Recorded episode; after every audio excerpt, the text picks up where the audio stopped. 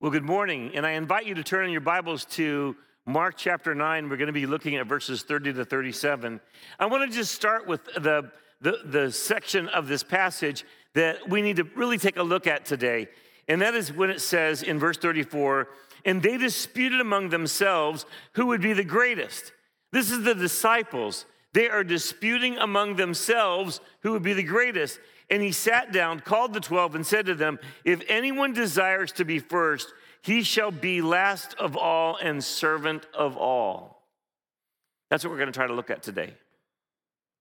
You know, it seems to me that we're throwing this term, the GOAT, around a lot nowadays in, in uh, a lot of areas, especially athletics. GOAT means the greatest of all time. So we don't know uh, greatest of all time is dependent on who's answering the question. So if you're talking to my son, the greatest quarterback of all time is Tom Brady, right? He's, he's kind of in this, not in, in the majority. That's no longer a deal anyway. Uh, is, it, is it Michael Jordan or LeBron James? Is it Tiger Woods or is it Michael Phelps? All of these men excel in their sports. They are truly great players. Are they the greatest of all time? You know, the earliest example of this term, the GOAT, uh, comes from Muhammad Ali. Uh, in 1992, his wife, Lonnie Ali, incorporated this company called uh, Greatest of All Time Inc. And she was going to use that uh, uh, to consolidate and license her husband's intellectual prop, uh, properties in commercial for commercial purposes. Now, I happen to, I mean, like, I've been in the same room as my, Muhammad Ali. Did you know that? We were in the same room. I need to go on and explain that. He came to the Philippines when my family lived in Manila for what was called the Thrilla in Manila. How many of you ever heard of the Thrilla in Manila? Raise your hand. Okay. I mean, it was the deal. Manila was a buzz as Muhammad Ali and Smoking Joe Frazier uh, landed in the Philippines and went to visit the president before the fight that took place in a large coliseum called the Araneta Coliseum. And my dad, who is so cool, decided to take my brother, my sister, and I out of school so that we could go actually watch the fight in the Coliseum. How cool was my dad? And we had the best seats you could ever imagine. We were at the very top of the Coliseum. I mean, we were so high up, I could touch the fiberglass that covered the inside of the dome, but we were there. And we watched Muhammad Ali and Joe Frazier battle it out. It was an amazing fight. Both men were quite injured at the end of that fight. And unfortunately, Muhammad Ali who was not at all shy to call himself the greatest, he lost. Not a good day for him. Muhammad Ali, uh, you know, his, his signature statement was float like a butterfly, sting like a bee. Some of you know it.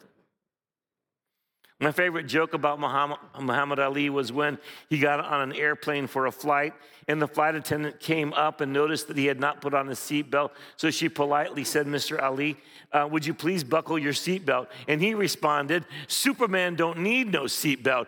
And she politely uh, responded as well, Superman don't need no airplane. Would you please buckle your seatbelt? Now, I don't even think that's true. I don't know if it's true, but I love that so much. It just fits them. You know, all of us want to be great, don't we? I mean, we, we want our lives to count. We want to we want to have value and meaning. Um, this desire to make a difference is a God given thing that's within us. We are here for a purpose. We want to contribute. However, at the fall, all about everything about us got broken and our pursuit of greatness also got broken. And it seems that now, sometimes our pursuit of greatness is to succeed while others fail. I mean, doing something great, well, uh, that, that's always in comparison to other people. And apparently, this was a problem among the disciples. They were actually arguing who was the greatest among them. But let's read the whole passage. Verse 30 of Mark chapter 9.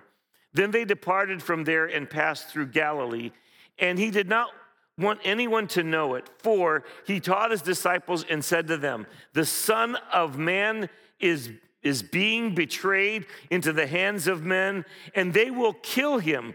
And after he is killed, he will rise the third day. Now, listen to the response of the disciples.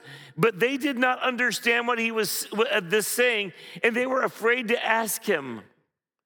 Verse 33 When he came to Capernaum and went, uh, when he, he went into the house, he, he asked them, What was it that you disputed among yourselves on the road?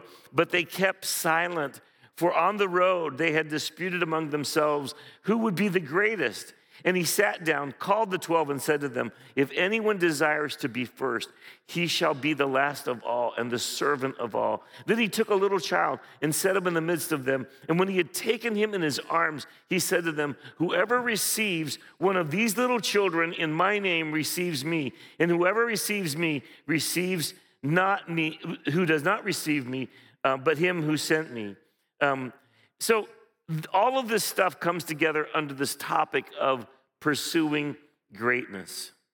It's important for us to remember that in Mark chapter 9, we begin with the Mount of Transfiguration, followed by the, the, the, the, young boy who was demon possessed, and the disciples had been unable to cast out the demons. And Jesus says, The problem is that you, you, your, your prayerlessness made you not able to deal with this demon. So, prayerlessness was, was the problem of the disciples. And Jesus really had taken these 12 men and they were they were in a training program that was 24/7.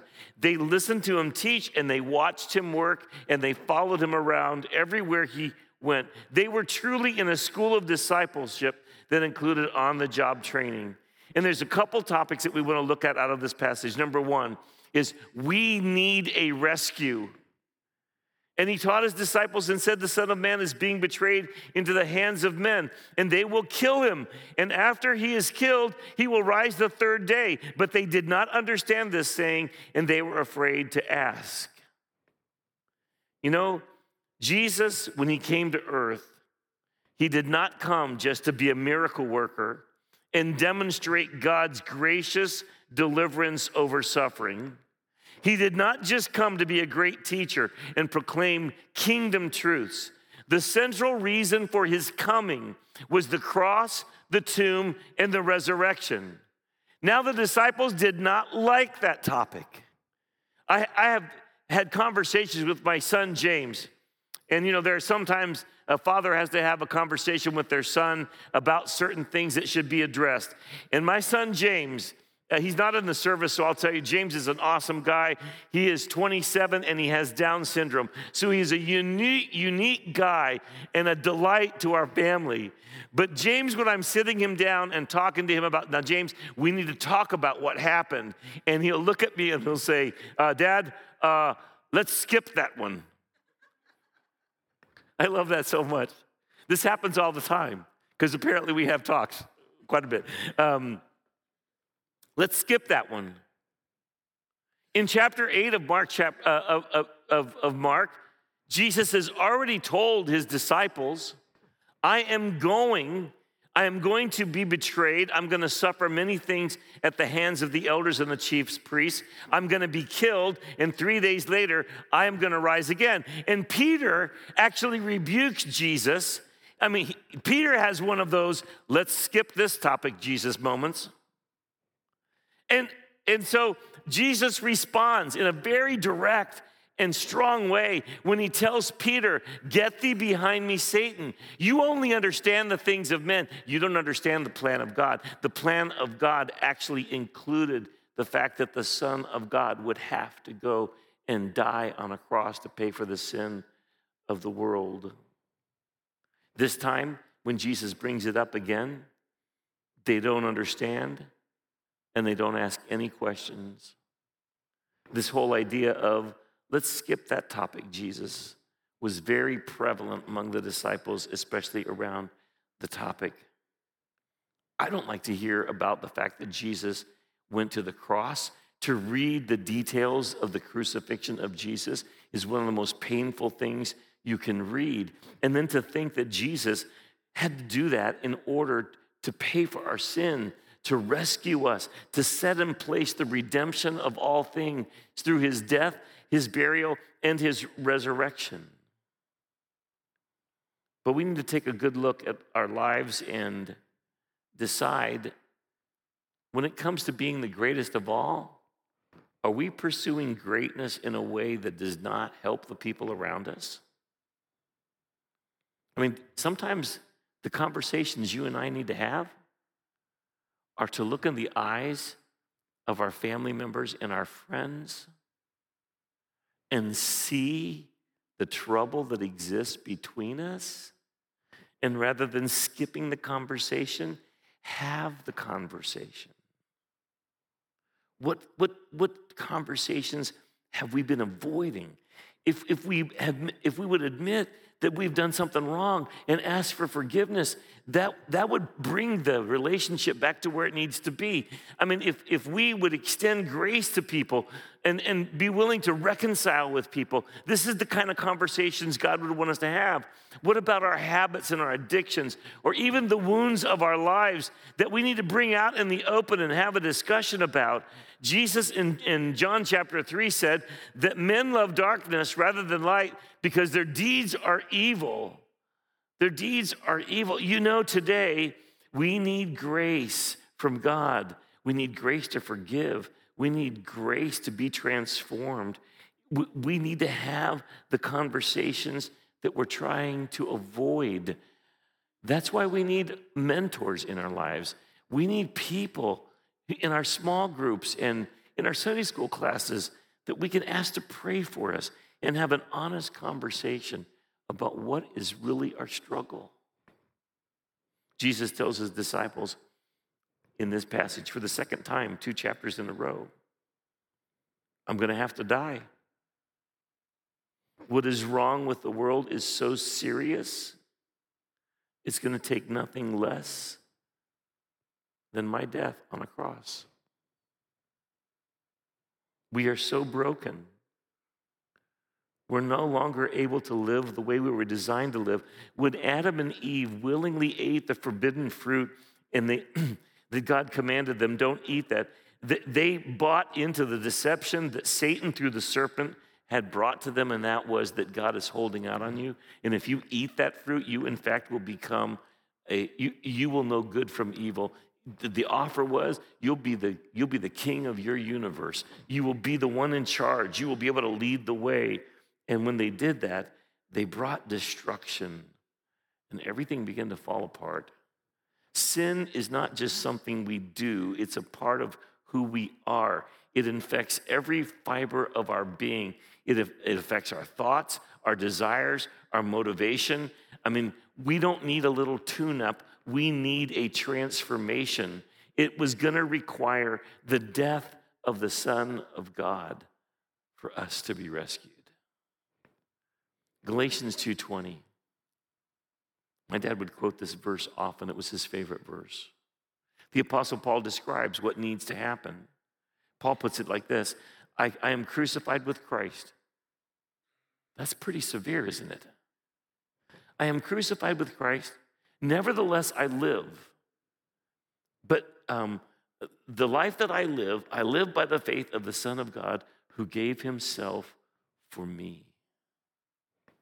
In this verse, Paul says, it is a radical transformation that required the death of the Son of God and his resurrection. God, who is holy and just and righteous, had to find a way to put our sin away while preserving his holiness. And the only way it could be done was for God to come himself in the person of his son. And Jesus would live a perfect life and be the sacrificial lamb of God who would die in our place so that he could forgive us. And that's what he did. Now, we're expert at, at minimizing our sin. But the truth is that our sin is so serious, it so destroys us. It's hard to, it's hard to grab a hold of that. This whole idea that I'm trying to run away from God so I can sin and Him not notice is actually, it's very counterproductive. It's actually a, a, an equation for personal disaster. Because if you and I get away with our sin, we allow that corruption to spread within our lives. We need to be running to God. And we need to say, God, I want you in my life. I, I, I love what I shouldn't love. I do what I shouldn't do. I need to be forgiven. I need to be free. We don't need to say to God as He brings conviction to us, I just skip that thing. What is the thing in your life that God wants to talk to you about today? What is the thing that has happened this week that you know you need to address? It would involve personal confession to God, asking for His forgiveness. It would very likely involve a conversation with the people that have been offended. It would involve restitution, but all of those efforts done with the power of God in us is a beautiful solution that pulls sin and its power out of us. Jesus has already paid. He says, I can forgive you. And then they needed to understand that it was a severe thing that Jesus had come to. He, was going to die. He was going to die. And he would, in his death, pay. And in his resurrection, he would begin the renewal of all things. It's the most exciting concept there is. It's, he's going to fix everything that is broken. Verse 33 when he went to Capernaum, he asked his disciples, What was it that you were disputing among yourselves on the road? And notice how they responded. They kept silent, they wouldn't answer him, for they had been disputing among themselves who would be the greatest. And he sat down, and that's what he told them. If anyone desires to be the first, he shall be the last of all and the servant of all. And then he took a child and he brought the child in the middle and he picked up the, up the child. Why a child? When you serve a child, they have no capacity to, to really give anything back to you. I, I tell you what, I've just been around my grandkids during the Thanksgiving week. It takes a lot of energy to run around a three year old, let me tell you. I love them like crazy, but boy, it's an effort.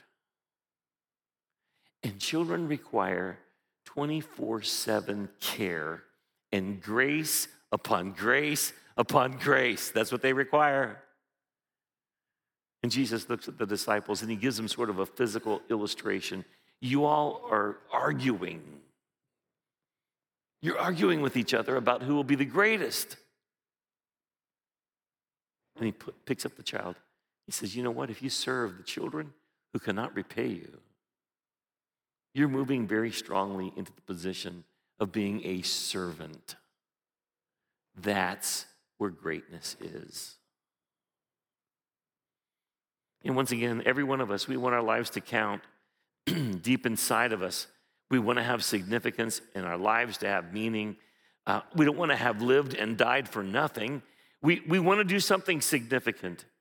And, and the, the, the problem is sometimes in the process of that, in our brokenness, we can make ourselves the, the idol we serve. The greatest idol of all is the idol of self. I want what I want. I want to be the best. I, I, I want to be the most successful. I want to be the center of the universe. I want to get everybody in my life to do what I think they should do, and I want them to serve me the way I think they should serve me. Am I the only one that has these tendencies? Jesus says, No, that's, that's not what I want you to do. I want you to pursue greatness, knowing that you will accomplish that in great acts of service. You will be most significant. Your life will have the most meaning, not because of how much power you have, not because of your position or your possession or your performance, but your life can, can be the greatest it can be when you and I are the servant of all. Do you want to revolutionize your family? Then your friend group? Then start being the greatest servant. Let the competition this Christmas in our families be who can serve the most, who is doing the best job to help the people around us, because that will radically change your family if your family is all about, well, who, who can we criticize today? Or who did the bad thing? Or uh, whose, whose apple pie was the best? Boy, it, I'm serious. Families can get all messed up because someone took my recipe. It, are you all listening to me? Do you live in the same world I live in?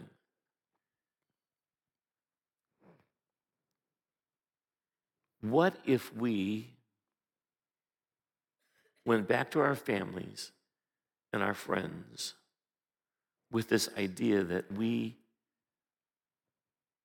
we're going to be the servant? You, and I'm not looking for you to notice it.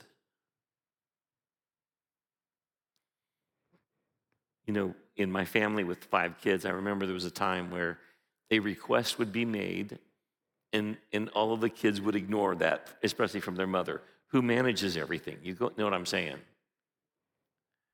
And she'd come back around. Hey, can somebody please go take the trash out? Can, can somebody please go and get me this? And, and then by their actions, you can tell they're all like, let's just skip that. So I told them one day, okay, I'm going to be the best servant in this group. And so I, I started, when the request came, to immediately get up and go take out the trash. And I wasn't really doing this to shame them, but I knew as the father, I had to reset the culture of the family. Because honestly, I ignored it too. But the moment I started getting up, my kids would say, Dad, you don't need to do that. No, no, I want to serve. This is my goal. I want to be a better servant to your mom and to all of you in this family. And so I'm going to go do that. And I, I remember how remarkable it was. It transformed the fam- family dynamic. Now, we all backslide, but we remember that to serve each other is the best family we could ever live in. Husbands and wives, if you were to serve each other, this would lead you to God's best. When we inspire our children to believe that God has a plan and a purpose for their lives, and we serve them and we encourage them, when we love our neighbor as ourselves, when we use our energy and our possessions for the glory of God and for the service of other people, we, we, we become the great people we desire to be. Because true joy comes when we serve others, not when we get served. Are we, are we living as the servants we were designed to be, or are we trying to get others to serve us because we want to be the king we have proclaimed ourselves to be? You know, we live in a very vulgar and angry society. I mean, this is seen in the way people speak. I'm, I'm sick and tired of all the bleeped out words or the first letter dot dot dot and we all know and I'm, I'm just like I'm, I'm so tired of seeing all of this vulgarity in our papers, in our news feeds. I mean, it's so sad that we have, we have become this kind of society. What if you and I, and you know, the problem is when we live in a society that uses profanity and vulgarity, and okay, it, it rubs off on us if we're not careful. You've got to fight the fight. We've got to make sure we're not jumping into that. And Ephesians chapter 4 says that even the way we communicate should be with a servant's heart. Ephesians 4 says this Let no corrupt talk come out of your mouths, but only such as is good for building up as it fits the occasion, that it may give grace to those who hear when we use profanity and vulgarity, it doesn't give grace to the moment. It, it, it, it's, it's like throwing trash at each other. But we, if we were to pay attention, that even our words, uh, our unwholesome talk is not just vocabulary, unwholesome talk goes all the way down to the intention of our heart. If we are generous and with a willing heart to serve, we will use language that only builds each other up. Philippians 2. Let each of you look not only on his own interests, but also on the interests of others. Have this mind among yourselves, which is yours in Christ Jesus, who, though he was in the form of God, did not count equality with, with God to be, some, to be a thing to be grasped because he's already God, but he emptied himself, taking the form of a servant, being born in the likeness of men, and being found in human form, he humbled himself by de- becoming obedient to the point of death, even death on the cross. Jesus, by example, shows us that greatness comes through serving. Why do we love Jesus so much? Because no one served us so well.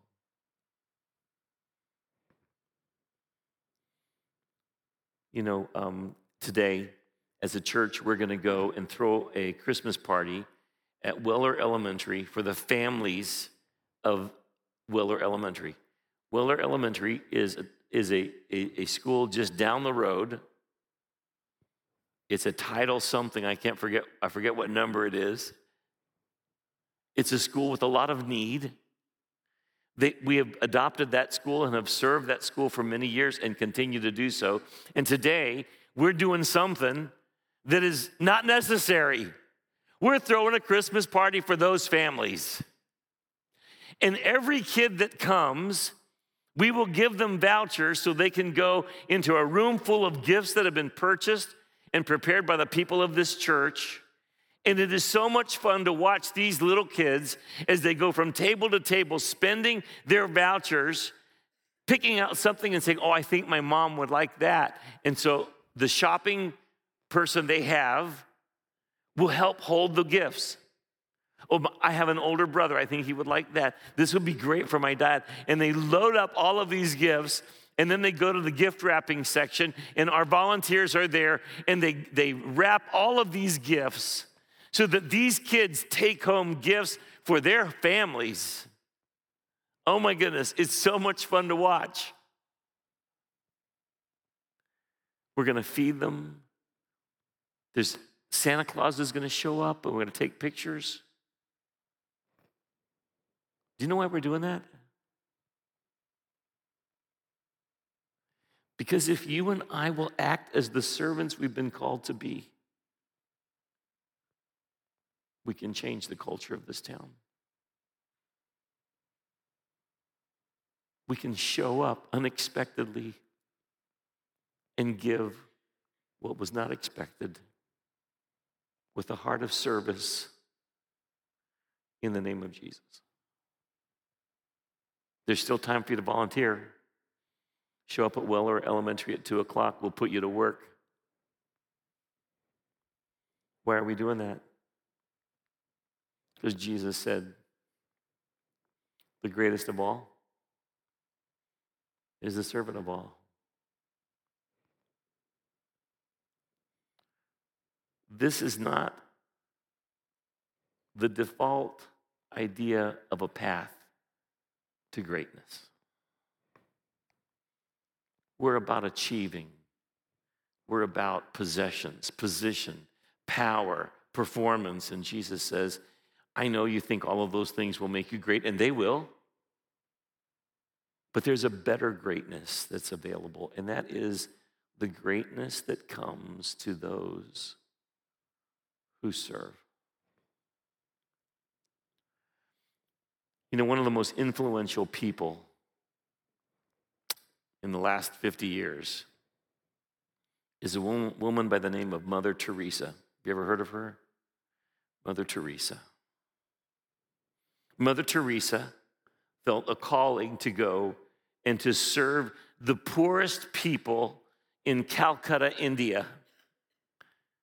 I mean, this woman was amazing.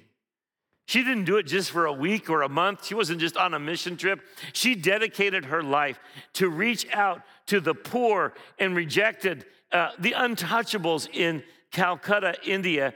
And this woman eventually was standing in front of the United Nations as a frail 75 year old woman in a white sari with the, with the blue trim.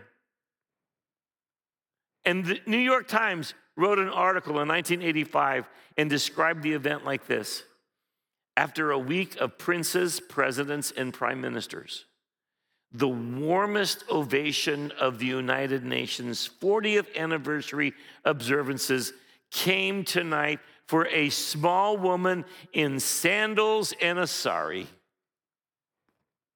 Mother Teresa, the founder of the Order of Missionaries of Charity, came from her work in the slums of Calcutta to the vaulted hall of the General Assembly to speak of poverty and love. And this is what she said We gather to thank God for the 40 years of the beautiful work of the United Nations for the good of the people.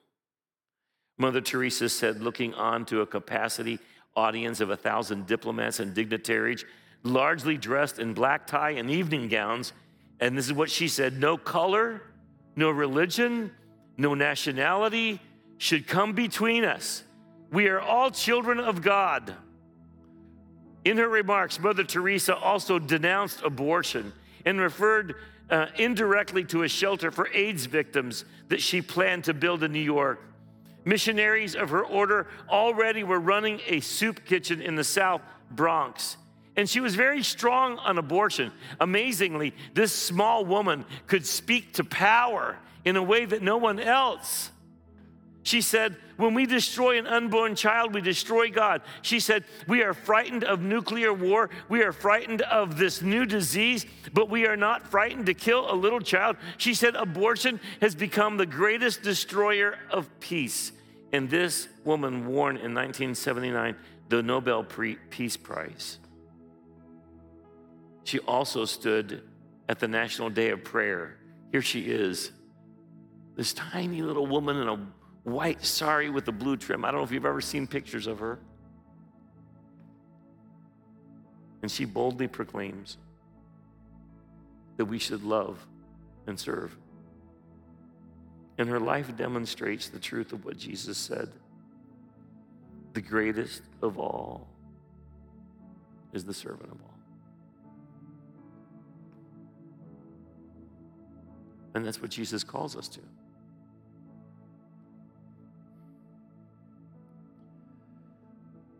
she concluded a speech at the National Day of Prayer with, state, with this statement If we remember that God loves us and that we can love others as He loves us, then America can become a sign of peace for the world. For here, a sign of care for the weakest of the weak and the unborn child must go out to the world. If you are becoming, if you are, if you become a burning light of justice and peace in the world, you then really you will be true to what the founders of this country stood for. God bless you.